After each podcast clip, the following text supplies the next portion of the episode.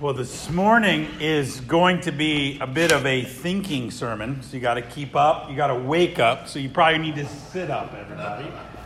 And I'm going to ask for a little bit of participation, so you really need to be alert. I won't call on you by name, but I might if I see you not in it here. Um, six, I, I was, uh, I follow this app on my phone called Timehop, and it shows you where your photos and social media was like every year, like this day, as long as you've had your phone and your social media. And I like it because I can see kind of where I was, different, some things you don't want to remember, but some things you really do. And uh, this week was six years since I got my doctorate, since I graduated, my hooding ceremony. And so I was thinking about thank you, and I. Um, I, I've done rather less surgery than I thought I would since becoming a doctor. But I've been thinking a lot about my program this week and, and thinking through what, how it shaped me. I, I got my Doctor of Ministry in what's called semiotics and future studies. Semiotics sounds really smart, doesn't it? Okay, semiotics, people don't know what it is, but it's a field of study. It's part philosophy, which is how you think and how you know what you know, and part linguistics, which is how you express things. Okay, so that, that can be speech, but that can also be uh, advertising. That can be a lot of, I mean, you, you, you express yourself in a lot of different ways. The term semiotics come from the Greek word for sign. And it, it, John, in the, in the Gospel of John, loves this word. He talks about Jesus doing the first sign and the second sign. And a sign is not just like a miraculous sign, like, like something powerful. A sign is actually kind of like a sign, like pointing to something, like a, like a billboard. Okay, so signs are how people think and express in their lives. And you don't know this, but I've been teaching you uh, about semiotics for years. Okay, semiotics is the study of sign and symbol. It's how people think in terms of sign. Basically, all language is sign language. Okay, we, we've seen people do sign language, right? People have done it here in church, do sign language. Okay, where you have certain gestures that express certain things. But all language is fundamentally sign language. Like we all have this series of, of sounds that we make that's Jordan. And we all agree that's me. Unless you know another Jordan or you're talking about Michael Jordan, then you might have a different reference. It might be a different sign pointing to something else. Uh, and I can change my name, so then we have to change signs, right? All language is fundamentally sign language. We're, we're, we're putting in symbols for what we're referring to. So I'm, I'm putting symbols in that mean Jordan, but it's not actually Jordan. Right? I'm talking about George Washington, but he's not here. I'm using symbols to talk about him, language to talk about him. Because all languages, like a lot of our language, is metaphorical. In other words, we use we use comparisons to learn things and to understand things. Okay? A lot of times we have metaphors that are our paradigms for how we understand things. So I've, I've shared this, some of you have heard me talk about this before, but in the book Metaphors We Live By, they talk about how, how we have, everybody in here has a metaphor for time. Fundamental to the way you think about time is, is a particular metaphor. Time is what? Anybody know? Money. Time is money. So tell me the things you do with time. What do you do with time? Spend it. You spend it, you save it. You waste it, you what else? You would anybody ever budget your time? Uh, you ever be out of time? Or you have lots of time? Do you ever give time to something else? You ever been on borrowed time? You ever had something take up too much time? You ever lost time, cost time? been on borrowed time? Is something worth my time, we ask? You understand? Like everybody in here thinks about time in terms of money. Were you ever taught that? Like, was there ever sometimes the teacher sat you down and said, hey, listen, we all talk about time as money? Like, no, you just know that. Like, you've learned that. That's how we are. A lot of times we have metaphors for things. The problem is, metaphors can change, the problem is the metaphors aren't always good. You know, there are some ways in which money is not like time. Okay? Or time is not like money. You ever had a special time? Right? Where this time is, we would say, more valuable. Okay? You ever had a time where you were hanging out with friends and you were like, oh my goodness, it's 1030. Where did the time go? Okay? right? I guess money can be like that too. But, um, but, but sometimes time is special, and it's not like money, and it goes way beyond the metaphor of money. I wonder if we miss out sometimes on thinking spiritually about experiencing God in time just because the metaphor falls short at some point. Metaphors matter, they shape us. For good or for bad, metaphors are powerful. So if you think of yourself as a victim, that, that puts you in a certain position in your relationships where you're helpless, you're hopeless, everybody's against you. Okay? The, the, to then, if we change our metaphors, we can actually change how we think about something. And metaphors change themselves, right? How many of you know rainbows don't mean what they used to mean? Okay? Okay, I used to know people that had Confederate flags, and they, they, it was just a, that you were country.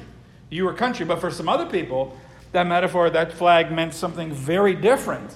It meant fighting for the right to have slavery. And so it, it see, we don't even always agree on our symbols, on our metaphors. So what semioticians do, what, what people that, I'm, that I, I studied with are like, um, is they try to look at the symbols, read the signs. So some people who got degrees in what I have a degree in go work on Wall Street because they can read where are the signs, where what's the market telling us, what, uh, what is the advertising supposed to be like? The idea of understanding the signs. Semioticians are sometimes called cultural anthropologists because they're like trying to figure out how do we, as a culture, where does our culture come from and where is it going and how do you read the times? Because recognition can actually lead to recognition. If I recognize the metaphors that I'm using or where the symbols are going, I can actually uh, recognify them. I can rethink about them. Change your metaphor, you can change your life. What are some of the metaphors that we use for life? This is, this is a deep one. What do you think? What are some of the metaphors that you've heard you use for your life? Life is like a box of Life is like a box of chocolates. You never know what you're going to get. It's a great metaphor to show how metaphors always break down, right? Because some chocolates are labeled, okay? then you know exactly. Some, some boxes of chocolates, you're getting all the same thing. Okay, we, uh, we get peanut butter meltaways. It's all peanut butter meltaways. There's no, I know exactly what I'm going to get. Sometimes in life, you know exactly what you're going to get. So metaphors only go so far. Yeah, life is like a box of chocolates. What are some other things people? How do you talk about life? Life's a journey. A journey. Yeah, I hear this one a lot. A lot of people. Journey, a path, a road, a highway. Um, a dance, okay? What else? Roller coaster. I hear that one a lot. Yeah. What else? What else? Other life metaphors. Life worth living. It's a gift. I hear that sometimes. Life is a gift. All the world is a what? A stage. So there's like a play acting sort of metaphor you hear sometimes for life. It's a blank canvas. You ever heard that one? Sometimes life is a burden. It's a pain in the back, right? We talk. Um, a marathon, it's a game. It's a, uh, how about it's a poker game? Anybody? You got to know when to hold them and you got to know when to fold them, right? There's metaphors for life. What about metaphors for work? Metaphors for the work, for, you, for your job, for what you do for a living. Another day in paradise? yeah, that's a sarcastic. That's a that's a sarcastic mode. Another day in paradise. Nine to five. Nine to five. Yeah. Living, living the dream, a salt mine. Yeah, some of them are very slavery oriented, right? I got to pay the man, I'm working for the man. Anybody say, this job is killing me? How about that metaphor? Right? I'm going to work myself to death. Performance. Ever had a performance review? That's a metaphor. A ladder or a mountain to climb. That's always an interesting one. Uh, a, a shooting range.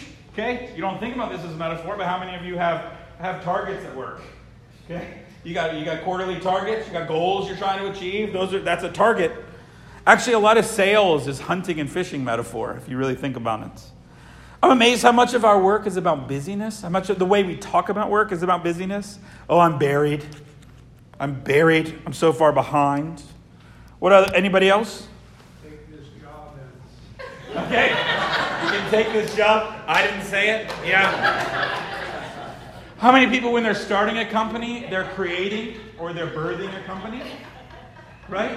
No, we, we talk about this stuff in terms of metaphor. What about families? Family is another one. What are some of the family metaphors?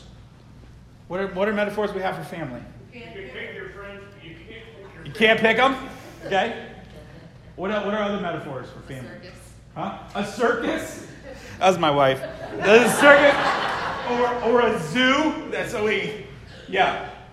Or an asylum, right? Uh, family trees. Okay, that's a whole metaphor, right? The, the, there was a town near where we grew up, and the joke there was that the family trees don't fork. We just gotta keep going. Um, you'll get that later. Uh, family trees. But here's an extension of the family tree metaphor roots. How many of you have heard families? These are my roots, right? Um, yeah, they're a team. My wife rules the roost. He's a chip off the old block. They're the black sheep of the family. I got the old ball and chain with me. Anybody use that one? I got the old ball and chain with me. Now I know some of these metaphors we use are jokes. Okay, they're playful, right? But watch out for the jokes you make. Because sometimes the jokes you make are actually mirrors of the stuff you think and you feel, but you don't necessarily want to say. So you joke about them. It's always, comedy is always like that. Yeah, metaphors. You see how powerful these metaphors are? And do you see how those metaphors could control how you behave? If I talk about my work like I'm a slave, how much energy am I really bringing to it? Okay? If I talk about my family as my roots or my tree, what happens when I don't want to do what my family wants me to do? Right? If I see myself as a victim, how does that help? You know, that can really hurt me in relation. A lot of psychology is actually about helping people change their metaphors. Change your metaphor, you change your life. Now, uh, doing my doctor of ministry, I actually learned how to do this not just with people and with culture, but, but being part of a ministry program, we learned how to read the Bible this way. One of the things I think the Bible is doing, and we got to learn how to read it this way, is the Bible is giving you a bunch of metaphors. It's giving you stories, it's giving you pictures that you can live your life by. Okay, and, and the people who, who use these metaphors in their lives, how many times did Jesus give a story or a symbol to try to encompass what he was trying to say? On the front of your bulletin, it says Psalm 18:2. The Lord is my rock and my fortress and my deliverer, my God, my rock in whom I take refuge, my shield, the horn of my salvation, my stronghold. Those are great. If you're going through a lot in your life right now and you're really like struggling, put some of these psalms about how God is your protection and your safety on the wall and on your dashboard and all over the place and in the mirror so that you can read these because these are metaphors that can change your life. Bible's full of metaphors for God. Our problem is we don't know the metaphors. My teacher, Len Sweet, one time was talking to this girl, and uh, she said, Man, you know, I'm really struggling, and nobody's really calling me out in my life. I need some accountability. And he said, You know what you need is a Nathan, referring to the prophet that goes to David and tells him that he shouldn't have slept with Bathsheba and, and killed his wife, right? Or killed her, killed her husband. You need a Nathan. And she looked at him and said, I need a hot dog? How do the metaphors help us if we don't even know the metaphors? So let me, let me give you three big metaphors. I'm, I'm going, I'm just giving you three big categories of metaphors for life that the Bible uses over and over and over again. And maybe these are the metaphors we should building, be building our life around. One is the ag- agricultural metaphor. We see this all over the place, but two major ones. John 15, 5 says, I am the what? The vine. I am the vine, you are the branches. Whoever abides in me and I in him, he it is that bears much fruit, and apart from me, you can do nothing. Or Psalm 1 3 says, He is like a tree planted by streams of water that yields its fruit in the season. And if the leaf does not wither, all that he does, uh, and its leaf does not wither, and all that he does, he prospers. So here's the metaphor you're a plant. That's what you are. You're a plant. And this was an agricultural society, so this is how they thought. You are a plant and you grow. And if we set up the right environment, you should grow. And if you should grow, then you should what? Bear fruit. Mean, Paul, Paul loves this metaphor. Okay, Jesus says you're, that He's the vine, you're the branches. So what's God doing? He's nourishing you, He's growing you so that you would bear fruit. Paul even lays out what that fruit is. Galatians 5:22, the fruit of the spirit, love, joy, peace. He gives you the whole list that if you're really growing, you should have those things. So what but you're you're not just a plant. Here's the other image in the Bible. You're planting. You're sowing. Okay, in Galatians 6, 7, and 9, talks about how you're sowing. And you're, you're reaping what you're sowing, everybody. So when you go to work, you're sowing, you're planting seeds. Okay? And the results you're getting in your life, they're, they're probably due to what you're planting. See how powerful the metaphor is? What if you start to think about work like sowing and reaping? What if you start to see your life as God is growing me and am I abiding in the vine? What if these metaphors actually started to be important to us? Did you train up your child? You, you tend to your business? You produce? What would it be like to think of God sowing you in difficult times, in, in pruning you? Where is God watering you? How are you getting you? What, what, what are you building your life on? Building that is the second metaphor, the architectural metaphor. You find this all over Scripture. The idea that you are a house you're a building and God is building you. Okay, 1 Peter 2 4 and 5 says, As you come to him, a living stone rejected by men, but in the sight of God, chosen and precious, you yourselves, like living stones, are being built up as a spiritual house to be a royal priesthood, to offer spiritual sacrifices acceptable to God through Jesus Christ. So here's the image your house. You're a house. Actually, you're a temple. And that's a whole other image. You are architecture, and God is building you up. And the question is, what, it, what is God using to build you up? And what are you building your life on? Jesus tells this great parable in Matthew 7. Remember it? The wise man built his house upon the, the rock, the foolish man built his house upon the sand. What are you building your life on? And we don't just build ourselves up. Jude 20 says that we should be building uh, one another up. That part of our jobs is building each other up. And then Paul takes the metaphor even further. He says some things build and some things tear down. That there are some things that are important. First, 1 Corinthians 10, you can look up Paul talking about this. Certain things in your life do not build up, they tear you down. They tear down what God's trying to build in your life, and certain things you can build your life on. Okay? So the, the question is what, what are you building? What is God building in you? What are you building your life on? What are you building your business on? What are you building your family on? What are the cornerstones? Right? What, what, is, what, are you, what are you dwelling in? What are you thinking about? And what ways is God able to dwell in you because you're now a temple, you're now a house? Third metaphor is the athletic metaphor. And this one is particularly Pauline. Paul loves the athletic metaphor. Of course, he works in the Greco Roman world where the, the Olympics were important okay, where sport was important. And so Paul loves the athletic metaphor. 2 Timothy 4 7. I have fought the good faith, I have fought the good fight, I have finished the race, I have kept the faith. So Paul loves this metaphor. He uses it actually quite often. And it's not just that you run a race, it's not just that you fight a fight. 1 Timothy 4 7 says, train yourself for godliness. The word train is actually in Greek gymnazo. Okay, like gymnastics or going to the gymnasium. Train yourself. So Paul's saying, train yourself, discipline yourself. Right? An athlete doesn't just go out on the field after eating potato chips and sitting on the couch for three months. That you train, you, you discipline. You, and then when you go into the fight, when you go into the run, you run that you might obtain the prize. 1 Corinthians 9.24. Or Hebrews 12.1 says that we run with endurance the race set before us image of a race, I think, really works. You ever feel like your life's a race?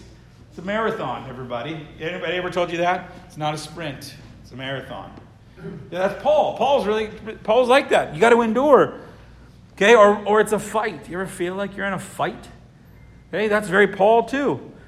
Paul says in 1 Corinthians 9 26, I do not box as one beating the air. In other words, I don't shadow box, I'm in the fight.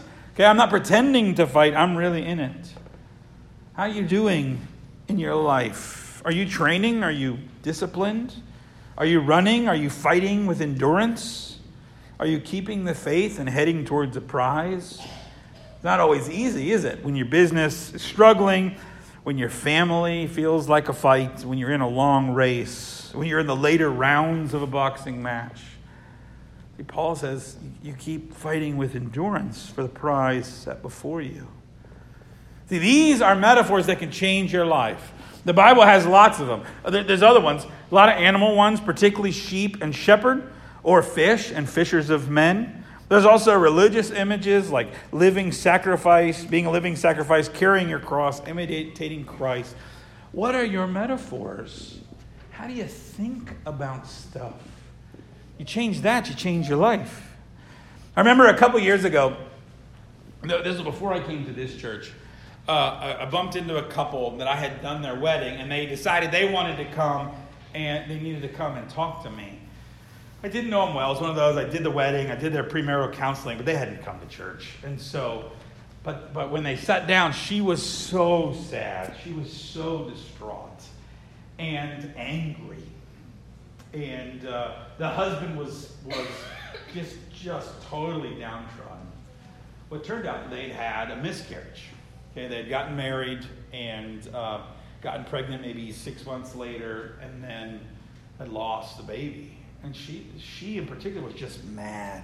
And I remember her talking to me. She said, like, I don't, I don't understand. Like, I had done so much good. I had quit smoking. I had straightened up my life. I wasn't partying anymore. Like, I had really cleaned stuff up. Why would God do this to me? And I remember sort of processing that as I was talking to her, thinking, what is your view of God? Like, what's the fundamental metaphor that's underlying that conversation about how you relate to God? Well, for her, God was almost like a vending machine.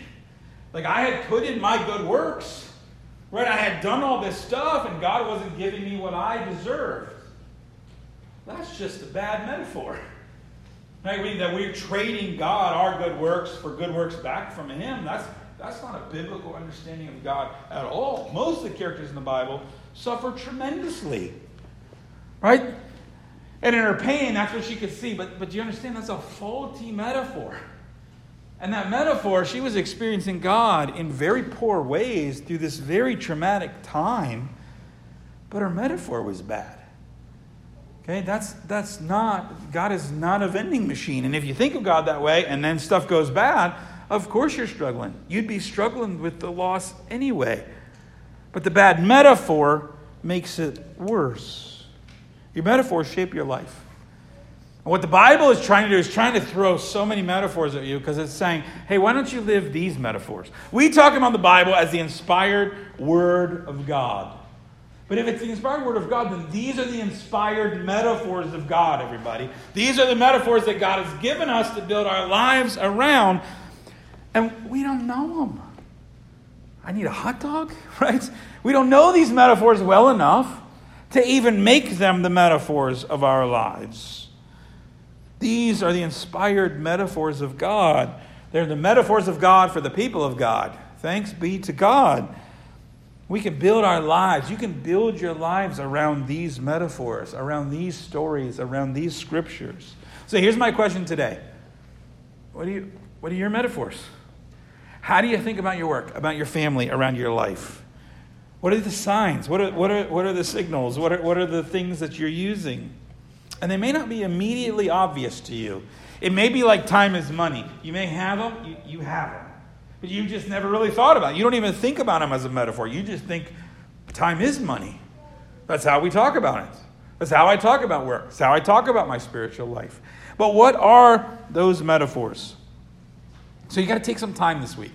This is, this is one of the sermons where you got to take a little bit of time with this. What is the language you use when you go to work? When you talk about your family? When you talk about what's going on in your health? What are the words you use? What are the pictures? What is, what does the language betray about what you're thinking and what you're feeling about what you're doing? Okay, that's, that's semiotics.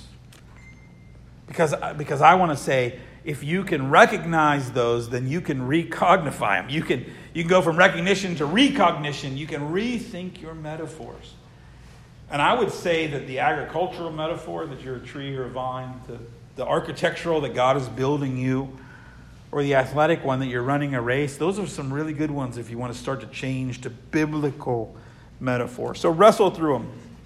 See what works for you. Or maybe it's a new metaphor. Okay? Paul seems to be really playful with metaphors. I think we can be too. So maybe your metaphor isn't necessarily a biblical metaphor, but can we root it in the Bible? Does it agree with how the Bible thinks? Change your metaphor, change your life. May your metaphors be God's metaphors, and may He be shaping you through them. In the name of the Father, the Son, and the Holy Spirit. Amen.